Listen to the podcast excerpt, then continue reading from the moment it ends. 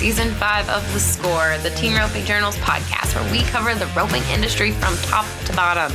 This is where the team roping world talks. We talk through tough subjects, we talk big wins, and we talk real issues affecting the community. I'm your host and editor of the Team Roping Journal, Chelsea Shaffer.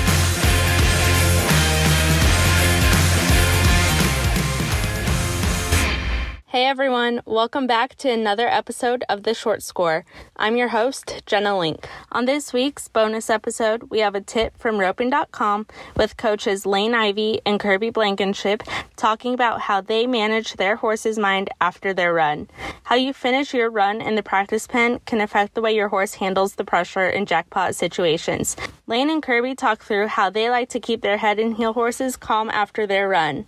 If you want more roping tips, you can head over to roping.com and sign up for a membership today. Use the code THESCORE15 for 15% off your membership. I hope you all enjoy this episode.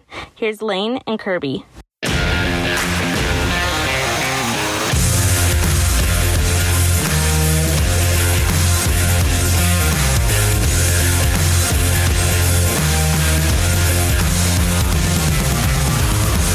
One of the things I think I'd like to tell people at home if they have a young horse or even their good horse that I like to do after every run is a horse doesn't know what a quitting when a quitting point is. Like he's when you rope on him, they got to know where to quit. So like after I face and Kirby heels them and dallies and we finish our run, you'll notice we pause for a second and let them catch their breath, let them realize that, hey, that's, that's the end of the run. That's the reward. When a horse does good and faces good and stops good, takes a jerk, let them sit there for a second, catch their breath, lick their lips, let them know that it's all good and and kind of something that they can look forward to. It's their reward.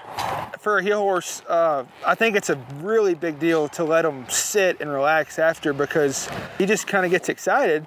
But I mean, sometimes that's kind of, he's just happy. I mean, I don't know. I guess he's just a little happy, or we can't sit there at the rodeo, obviously. But when I'm at home, I really try and overdo taking my time to let him chill out and let him know that he did a really good job on that run right there. And I think that's a really important part of your horse. And, you know, if they start getting antsed up when you're at a rodeo or something, you missed your dally just because they're over there quivering, you know, that, and that's a, that happens more than you would think. So right here is a big issue as far as taking your time to let them know that it's okay after our run.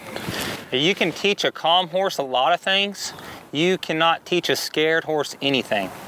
And if your horse is calm and wants to learn, then you, you can do whatever you want to with your horse. But if after the run you're already kicking and jerking and pulling, man, they get where they're they're looking for that and they're scared and you can't teach them anything. You it's don't ever to, have nothing to build on. It's hard to come back from that. So it's really hard to come back from that.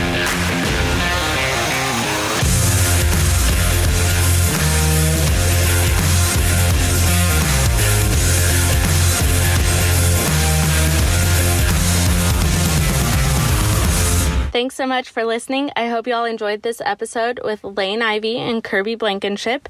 If you want more team roping tips, don't forget to head over to roping.com and sign up for a membership today.